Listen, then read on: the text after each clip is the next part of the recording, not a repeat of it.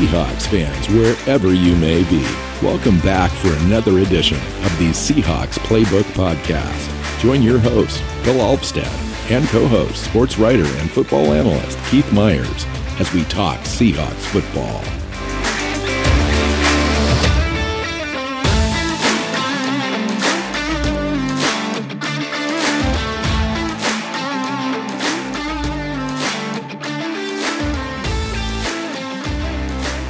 Hey, Seahawks fans, welcome back to another edition of the Seahawks Playbook Podcast. I'm your host, Bill Alvstad, sitting down with Keith Myers. Hey, Keith. How's it going? It's going. It's going. Yeah. It's uh, it's a little milder here in the desert uh, this last uh, couple weeks. We've had some monsoon stuff, kept the temperatures down reasonably close to 100, which has been actually pretty good. Usually, this time of the year, you can get temperatures into the 115s and that's no fun for anybody mm-hmm. so. No so it's been it's been pretty hot around here um except for that i haven't been around here. Um took the family down to the beach for the last well since the last time you and i recorded and uh that was great great to get out of the out of the city get out on the beach enjoy the ocean. It was so much cooler down there. So yeah, yeah def- looks looks like you got a little needed. color though. Yep, a little bit. Um, and by a little bit, I mean I was hurting there for a day or so. so pretty, pretty, good, pretty good uh, amount of sun, but um, that's not a complaint because I actually feel pretty good about nice. that. So, hey, the Seahawks played a little uh, mock scrimmage game this weekend. Um, that was kind of cool to uh, to read about, to hear about. Um, some of the players, I think we're going to get into that uh, today, talking about you know, essentially the last week of training camp and the lead up uh, to their first game on Saturday. We're going to do another show later in the week, uh, previous show of, of that first game, kind of get into our almost regular season mode as we progress through these uh, next few months. Um, but here today, talking about practices and where players are at, um, training camp battles. Uh, we, you know, we recorded a, sh- a few shows uh, when training camp first started about uh, some of the camp stories we'd be following. Thought we'd kind of come back and revisit a few of those and just check in with some players and, and uh, position group uh, battles um, and, and where things stand. And I thought that we'd start right at the top with the quarterbacks because I understand in the mock game that Drew Lock looked really good. Um, yeah. And, and compared to Geno Smith, um, I guess it was no question who the better quarterback that day was. It just mm-hmm. now comes down to who's the better quarterback many, many, many days in a row. Yeah, I mean that that really kind of comes down to it. Pete Carroll said that um, you know Lock needed to get out there and and you know show it on the field and and show that he's picking up the offense and all of that, uh, and he did. Um, now, Pete Carroll also said after the game that that Geno Smith is still you know, in the lead and is is um, that guy, but said that it is up for grabs and that Lock can can take the starting job from him. And from what we saw um, in the mock game and actually the practice leading up to the mock game, um, Lock's really starting to show that he's the yeah. better the better overall player. You know, there was no question that Drew Lock always had the skill, Keith. And you and I talked oh, about yeah. that, you know, in the offseason after we acquired him in that trade. You know, it wasn't a perfect scenario. Obviously, it had many failings as well, um, in addition to the things that made him look good and made him intriguing in the first place. And those things still remain. You know, he's a good student. He likes to do the work. He puts in the effort. He says all the right things. He's really well spoken when you listen to him in press conferences and so forth so I really enjoy him in that respect. And then uh, making plays, he can make all the throws. He's got a heck of a strong arm. Um, he, um, notably, is not just that his his arm is strong, but that his trigger is quick. Um, having that release where from once the ball starts moving to when it's out of the hand um, is one of those things that it's it's hard to um, sometimes it's hard to tell the difference, but unless you actually break it down and, and high speed footage it and time it. But having that quick release means that once um, from when the the throwing motion begins until it reaches the cor- the the receiver um, is it's an important measurement, right? And so the faster you release, the faster the ball gets there overall.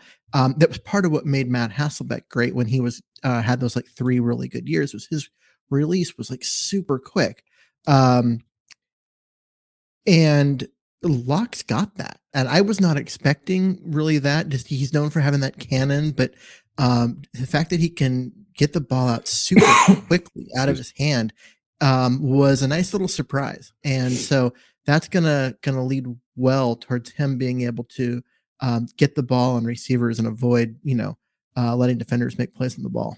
Yeah, and in, in addition, he can make all the throws, get it all over the field, and he has different angles for different throws, so he can kind of uh, navigate in between defenders and all that kind of stuff. has has his own throwing lanes, uh, moving around the pocket. He moves around uh, better than advertised as well.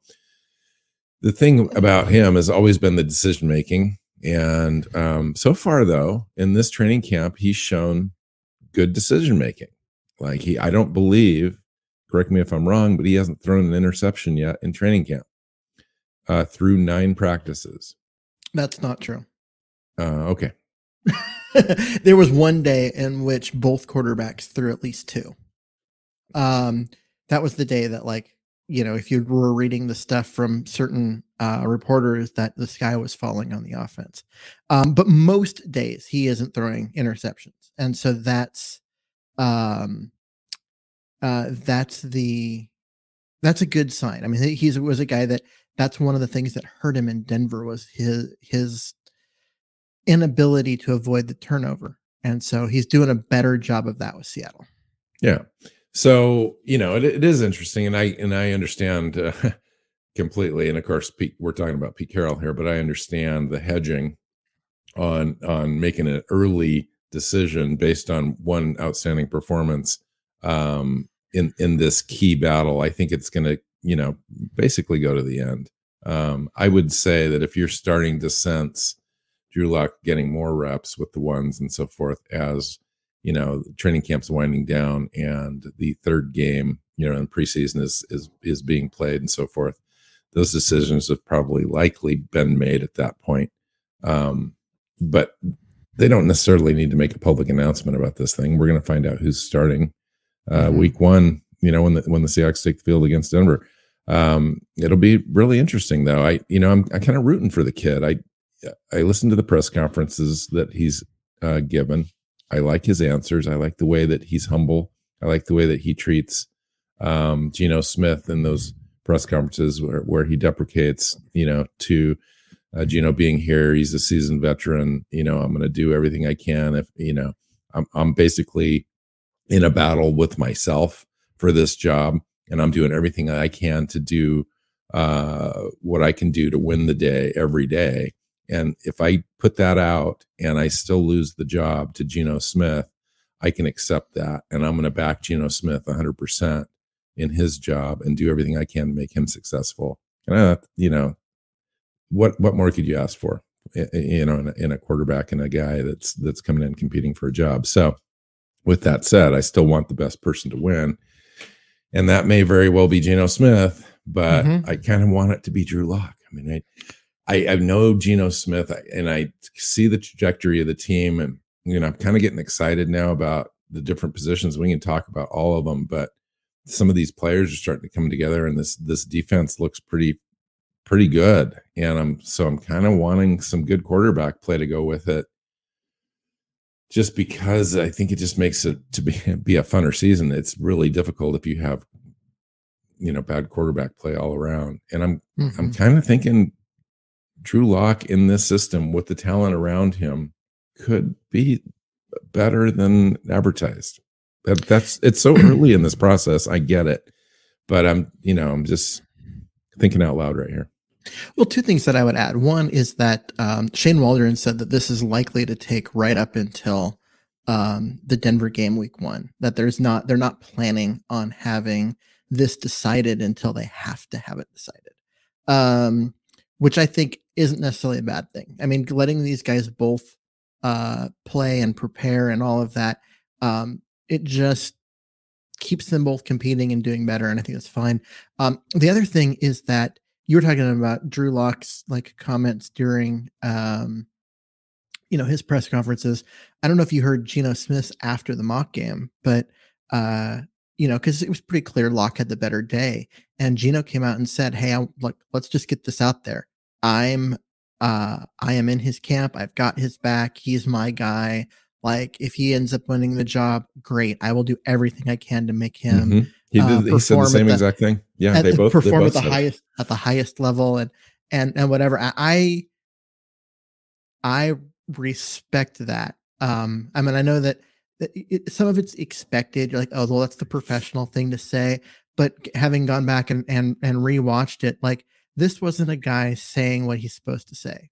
This was a guy that you could tell. I mean, he's a team player. He's there to do whatever role the team needs him to, to do for the team to be successful.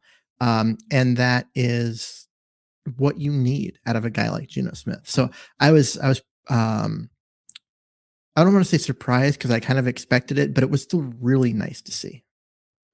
Agreed. Yeah, agreed. So let it continue. Let's let's find out. I'm sure they're going to get uh, similar reps uh, in this first game coming up, and and we'll talk more about that later in the week. One of the things that I wanted to talk to you about um, initially as we kind of progress through the players is kind of what you're thinking now. We're we're about uh, three months removed from the NFL draft, and what your kind of thought process is on our draft picks um, as as campus kind of progressed. The things that we're hearing about, seeing, um, seems like a, almost across the board, universally on every pick they're exceeding expectations, which is fantastic news, I think. Oh yeah, I mean it's this has been I mean, we have to wait till the games start and we'll see how things play out and whatever, but it appears but just based on what's happening during training camp that this is the best draft class the Seahawks have had since uh, the 2012 draft class that brought us um, two Russ, Hall of Famers, you know, Russell Wilson, Bobby Wagner, and you know, and Bruce Irvin. Right. Um, that this is the best class since then because, uh, you know, Cross has done everything that anyone's asked of him, and then some at tackle. Absolutely. Um, Abe, Abe, Lucas is now getting um, time with the starters on the other end. Four and, practices in a row, including the mock draft. He's been lined up with the ones. Yeah. So your your prediction is starting to look um, like it's going to come true, where he's going to end up winning the job uh, out of uh, out of the preseason and stuff. Which I'm surprised at that it's that soon, but you know, good for him. The both cornerbacks, um, Coby Bryant's looked great. Yeah. Throughout training camp, and yeah. Tariq Woolen was one of the stars of the mock game. Yeah. Um, oh my gosh, Keith, we need to like pause and just talk about this kid for a while. This is one of the players I kind of wanted to highlight today. Yeah. It's just like, my goodness, you and I both, we were like, hey, we drafted Tariq Woolen. I think both of us mocked him to the, you know, the Seahawks in our mock drafts leading up to the to the real draft. And uh, we get this kid in camp and we're like, okay, we got this mold, this this piece of clay that we need to mold now. It's going to take a couple years, maybe next year it'll start to pay off. He'll play in some games, be rotation. At least we'll see him in special teams expectations are set really low. This kid comes in and starts playing right away. His te- he worked on his technique all off season, uh, working with coaches and so forth. Um, you know, to make sure that he was you know pro ready essentially, and comes in and just starts competing right away. You know, and then he's got a couple injuries in front of him um, with Sidney Jones now out just with a little thing, and then uh, Tre Brown just not not into camp yet at all and is taking the opportunity and he's just showing out. He's like staying with receivers that are just as fast as he he is. He's out. Uh, his, his length is showing up in his and ball skills as he's um, mm-hmm. covering guys and his man technique. And him and Artie Burns uh, were were with the ones um, at at the mock um, mock game, and both I think are surprises in their own right. Artie Burns was kind of a throw in signing you know, in training camp for a couple million bucks on a veteran, almost veteran minimum deal, had really kind of washed out around a couple different teams, had some injuries, and uh, started, I think, four or five games last year and did really well, graded out really well. Comes over to the Seahawks and immediately looks like he's going to be either starting or seriously in a heavy rotation. Mm-hmm. Um, and and the, the starting five, the, the or the not the five, but the the five overall corners or six that we're going to have on this team are probably some of the most talented corners I think we've had as a group collectively um, in the entire time that we've uh, we've had Pete Carroll here. Yeah, you got to go back to to um, 2013, 2014, that area when you had um, you know multiple well, Pro Bowlers yeah, true, on the roster true. at the same time. Since you've had a, a cornerback group this deep, yeah. Um, now, granted, you also in that group you had uh, uh, a Hall of Famer and Richard Sherman. Um, and and this one you've so, got youth. I mean, they yeah, haven't done anything so we'll yet. They haven't done yeah. anything yet. But the talent is there, and I think um, Tariq Woolen showing up the way that he has. You thought he was going to be this project, but he is really showing that he wants to, to play and he's ready to play. Um, and that's fantastic. In fact, when Sidney Jones was out, they gave Tariq Woolen and not Coby Bryant um, the starting reps at corner that day. And I think I think only because they wanted to keep Coby on on the same side, but nonetheless, probably. But still, it's um, it's one of those things where what that shows you is that the team really trusts that they've got four uh corners that they really like that can mm-hmm. play. Um, this isn't a matter of you know if um, like last year if Shaq Griffin gets hurt, um, what are they going to do because they don't have anyone else?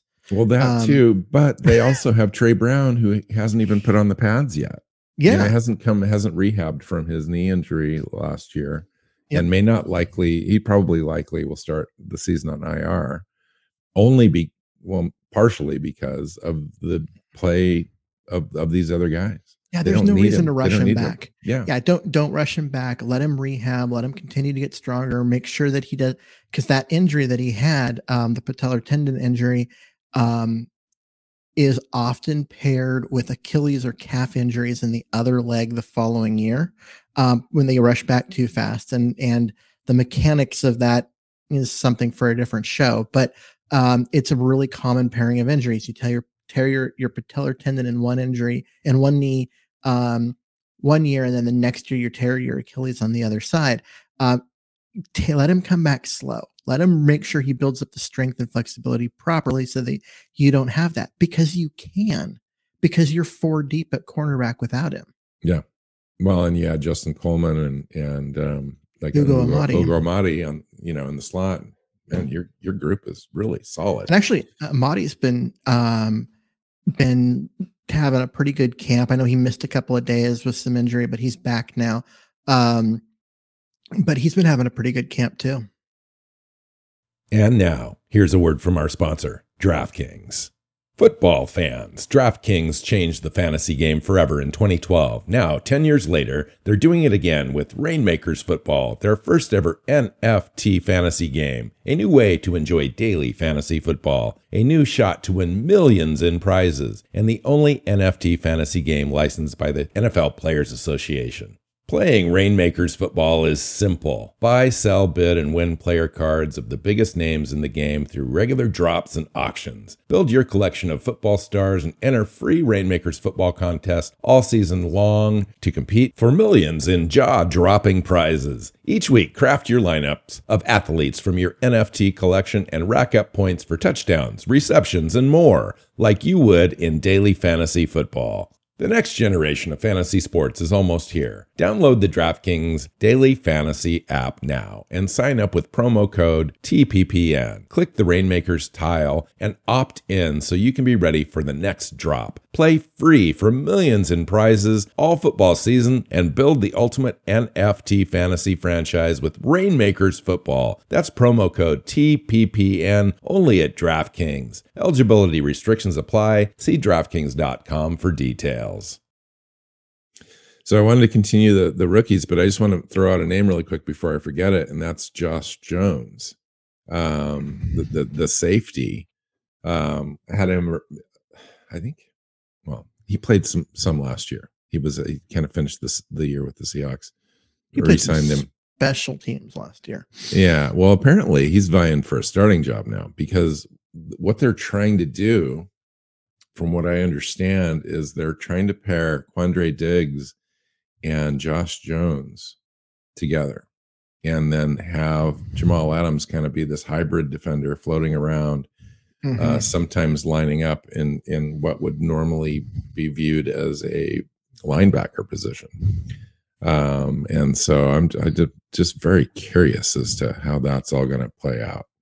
Yeah, I'm a little surprised that it's Jones and not Amadi um, or Blair that are getting that's getting those um, that time. But apparently Jones is, you know, doing what the team asks of him. He's just really he really just has slid into that role and looked good in it. Whereas the other guys, I mean, Amadi's been playing more corner than safety, and and Blair they have work out at multiple positions, but um, you know, Jones has looked really natural in that role as a uh, second free safety on the field yes. at the same time, which is yes. a little bit a little bit weird, and and a lot of it comes with you know just ability and willingness to communicate with everyone else that's uh, around you, and he's just looked really natural in the, in that spot. So, um, and, and uh, he, I think he was a second round pick at one point, so he's he has talent. With um, I can't remember. I cannot remember. I, would have to look him up, and I'm not. Okay. I'm not doing that right this second. You can look him up if you want to. I can do. Um, Boye Mafe. Um, I was just going to go through the draft picks. We started at the top. Boye Mafe is having a heck of a camp as well. They really like him as a player, um, moving him around a little bit, getting him used to dropping back into coverage, all that kind of stuff. Looks like he's going to be a, a good one. But the surprise one was a guy that kind of showed up into camp late because he started the year on the pup list was um, Tyreke Smith, the uh, the guy from Ohio State that we picked up in the fifth round. Um, right after we had picked up Woolen, we mm-hmm. picked up Tyreke Smith, and um, apparently this guy is completely flashing, um, rushing the passer uh, in camp, and so that's great news. Now you can flash in camp all you want, but you you got to be able to show up in, in games. We'll see how that goes. Um, I found that interesting. You already mentioned Abe Lucas as being a guy um, to kind of bide his time in camp early. You know, the first four or five practices, he kind of uh, was with the with the uh, with the twos, and Forsythe was kind of pushed in there as well to compete on the on the right side. And uh, understand the last three or four days Forsythe's been over backing up Cross at left tackle. Curhan and Lucas are there at right tackle, and Lucas is getting the starting reps, including the mock game, um, mm-hmm. which I'm finding interesting that they've just kind of made that switch. They've made that transition. Nobody's really talking about it very much. Um, I think I've heard um, uh, Smith talk about it a little bit, um, beat reporter. But other than that, it's I, just find it fascinating that we might have two starting right or, or, tackles out of this draft from day one. I just it's hard for me to believe, but that's yeah, that's just that's uh, that's a crazy um like result that you would have two starting tackles in the same draft. Uh and both of them with really really high end ceilings. Like you know, Pro Bowl caliber ceilings based on their footwork and mm-hmm. athleticism mm-hmm. and that mm-hmm. kind of stuff. It's it really is kind of crazy. But yeah, you know, I mean, we knew we, we were going to hand the, the the left job to to Cross straight away. Yeah. Um, but but, but getting, Abe Lucas, but getting a second one in the same draft class. Yeah, and we knew there was an outside shot, and we talked about it, and I kind of talked about it as being you know something I I wouldn't mind seeing, but having it be reality is a completely different thing. The the thing about Abe Lucas and the the, the um the intriguing part of it for me is that he's winning this so early in camp that now he's got a full month to be able to actually really prepare. Like if they're really intent on having him uh, with the ones, he probably likely will now continue to be with the ones for the rest of camp and yeah and start uh, unless he does something crazy. But what this shows is that they really trust him. They trust him. He, like he's mm-hmm. physically able to do the job. He's learning. He's not making mistakes over and over again. Um, again, this points to like this draft class just being knock it out of the park level because y- you put Cross in and then Lucas and you have Boye Mafe and maybe Tariq Woolen shows up. We already know what they feel about uh, Coby Bryant. and and I understand. We'll talk about the receivers here in a second, but I understand the receivers are like showing too that we picked up in the seventh round. Holy cow! It's like the whole draft is going to end up um, sticking, which is which is crazy amazing. Mm-hmm. So let's talk about that. Uh, the the receivers, Bo Melton and Dareke Young. I understand Dareke Young. Dareke Young is, is the is one that's really yeah that's yeah. that's really standing out. So well, I mean, he's 6'2", 224. Um, and runs really fast, he's going to stand out. Like he's, it's hard for him not to. He also played at Lenoir-Rhyne, so you didn't really have a lot of expectations other than that he was an athlete. Um, but the truth is that he, they played. Um, Lenoir-Rhyne ran an option uh, offense, wing T, and he was the wing back in the wing T, which means he likes the ball with the, you know, he gets the ball with the ball in his hands. He's got some speed. He's got good vision. He can, um, you know, runs with power, all the different things that you would think of as a running back, but it's 6'2, 224 with his speed. He's a wide receiver in the NFL. And so he's kind of learning the position. But when they get the ball in his hands, his experience as a runner shows up. And he looks like a running back down, uh, you know, running downhill and, you know, taking on safeties and, and cornerbacks like they're nothing.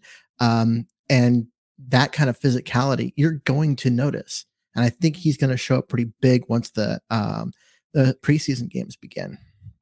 Wow, wow, you know that's great, and and the reason that he's getting the opportunities too is is the um, you know you're seeing a little bit of uh, Eskridge being down and not not participating, not taking a lot of snaps, and there's more snaps available for Melton and, and Young, and they're taking advantage. And there's nothing wrong with Bo Melton uh, either. He's ran a three three four forty and a one four eight 10 yard split. I mean, one four eight, folks. I mean, that's shifty. I that mean, guy's got some wheels. right. Right. Especially yeah. short area quickness. It's like if that guy kind of turns out and sticks, that would be that would be crazy well, amazing too.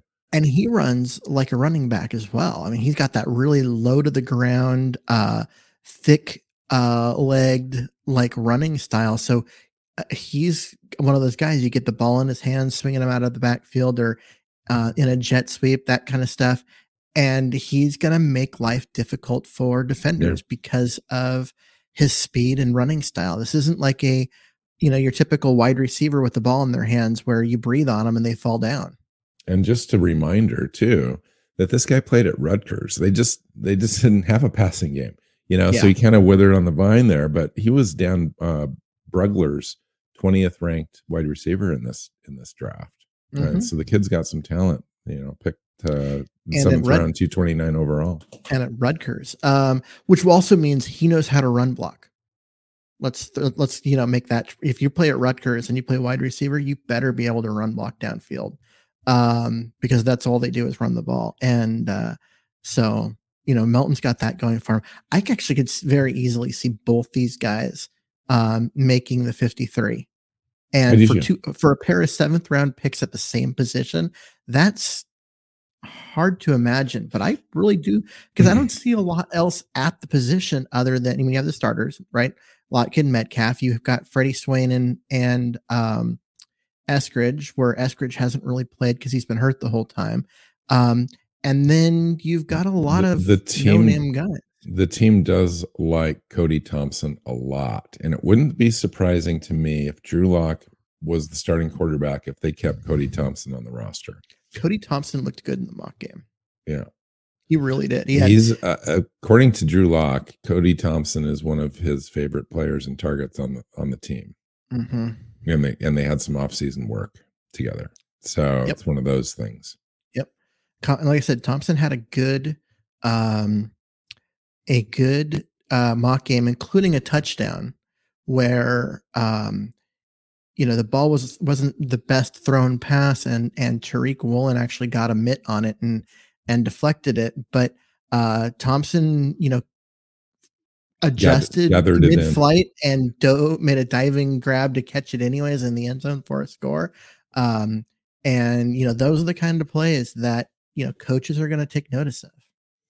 So the one player and one draft pick we didn't talk about yet is Ken Walker. Um, in the mock draft, you know, he had a few touches and, and showed some bursts and, and so forth. They really didn't get a chance to kind of um, stretch the field at all with any big runs. Both of them, mm-hmm. you know, most of the backs were contained uh, under four yards of carry. Um, but you know, there's no injuries in that group. Everything looks good.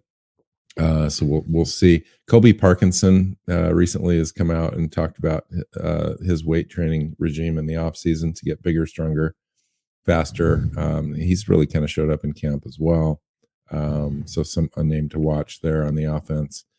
And then um, everything else on the on the offensive line, Keith, seems to be kind of set at this point. We've got uh, Charles Cross at left tackle. You've got probably Abe Lucas at right tackle. If not, it's going to be Jake Curhan. Then you've got Damien Lewis. You've got Austin Blythe and Gabe Jackson rounding out that five. What do you think about the, the, the strength of the offensive line as the season progresses?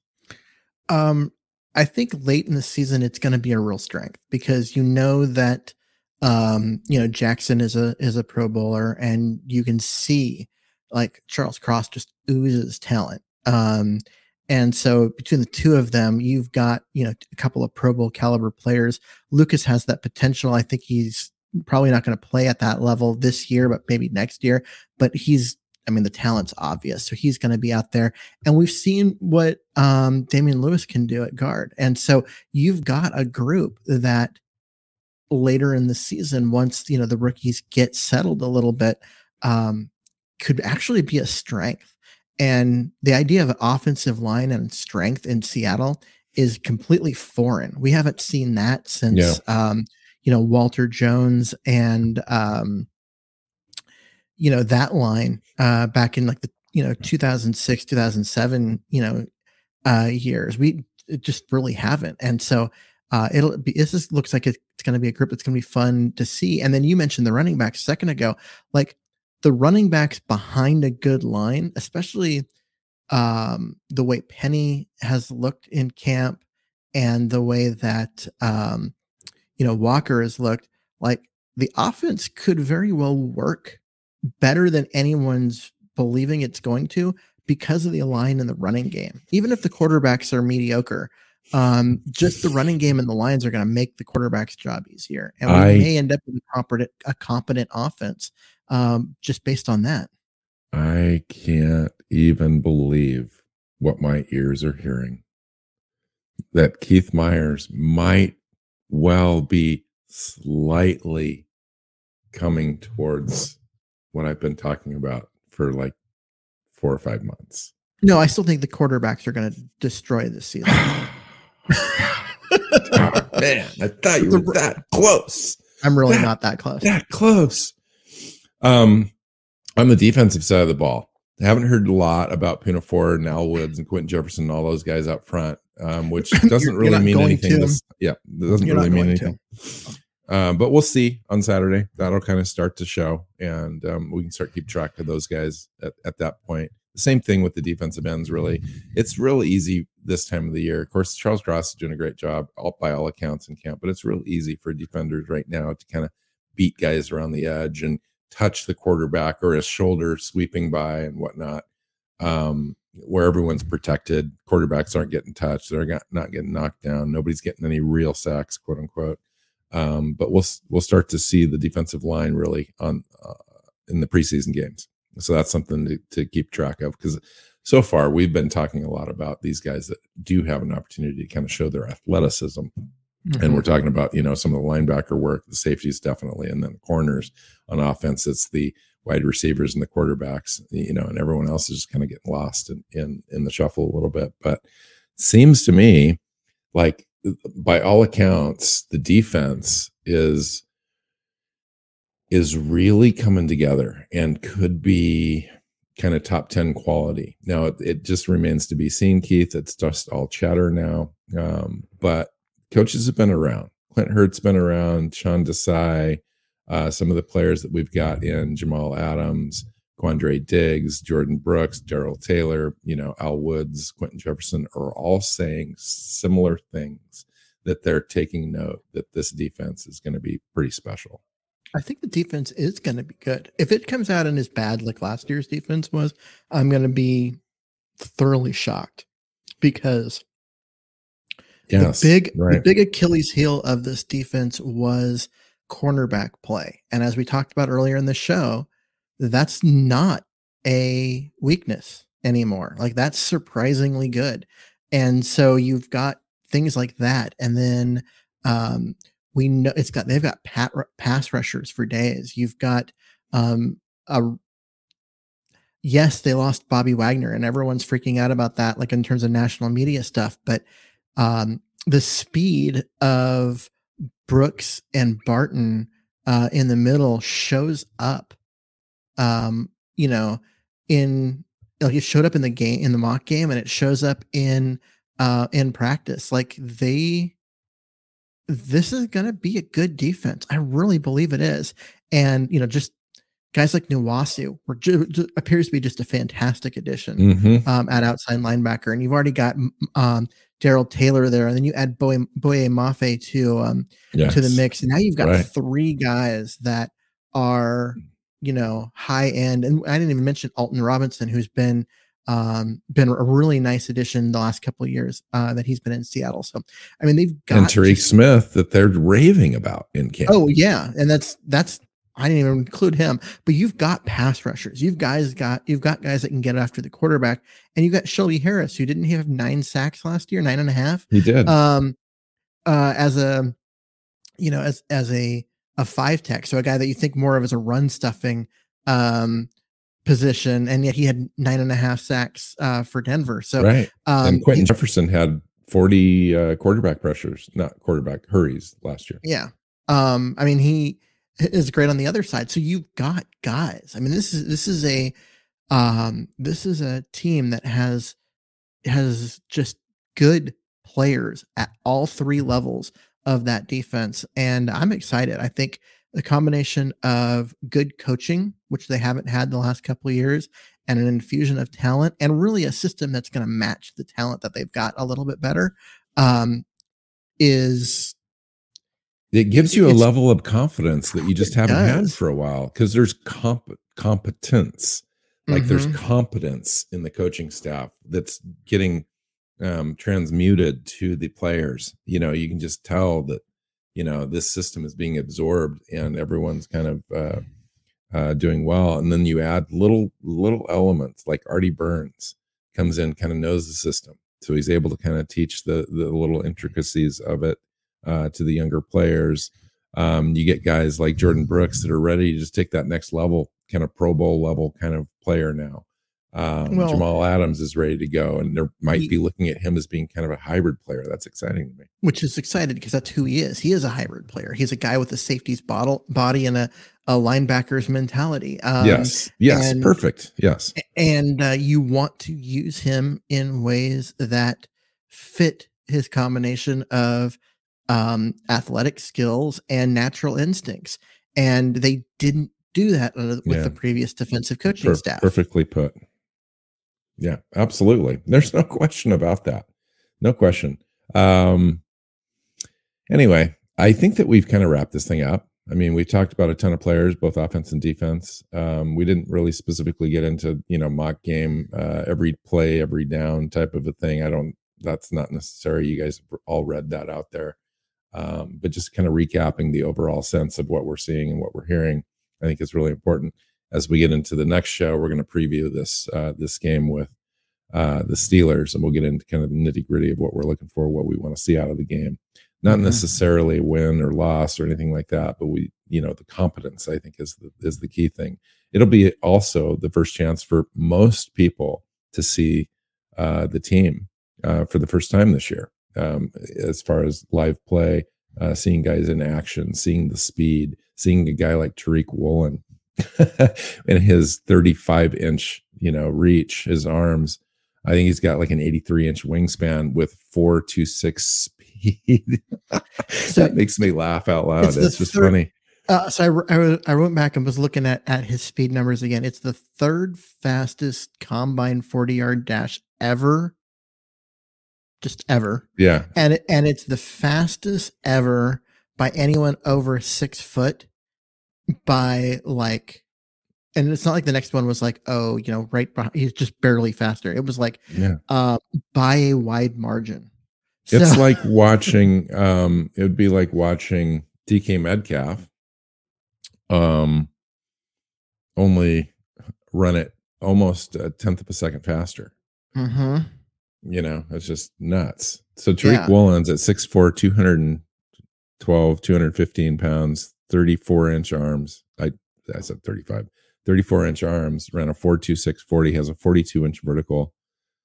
Uh, like you said, just the fourth fastest overall um, combine 40 since 2006. Um, and it's it's crazy. And it turns out he's a good football player. And See, that's the thing is which we which is the crazy went- part. Went to University of Texas San Antonio UTSA.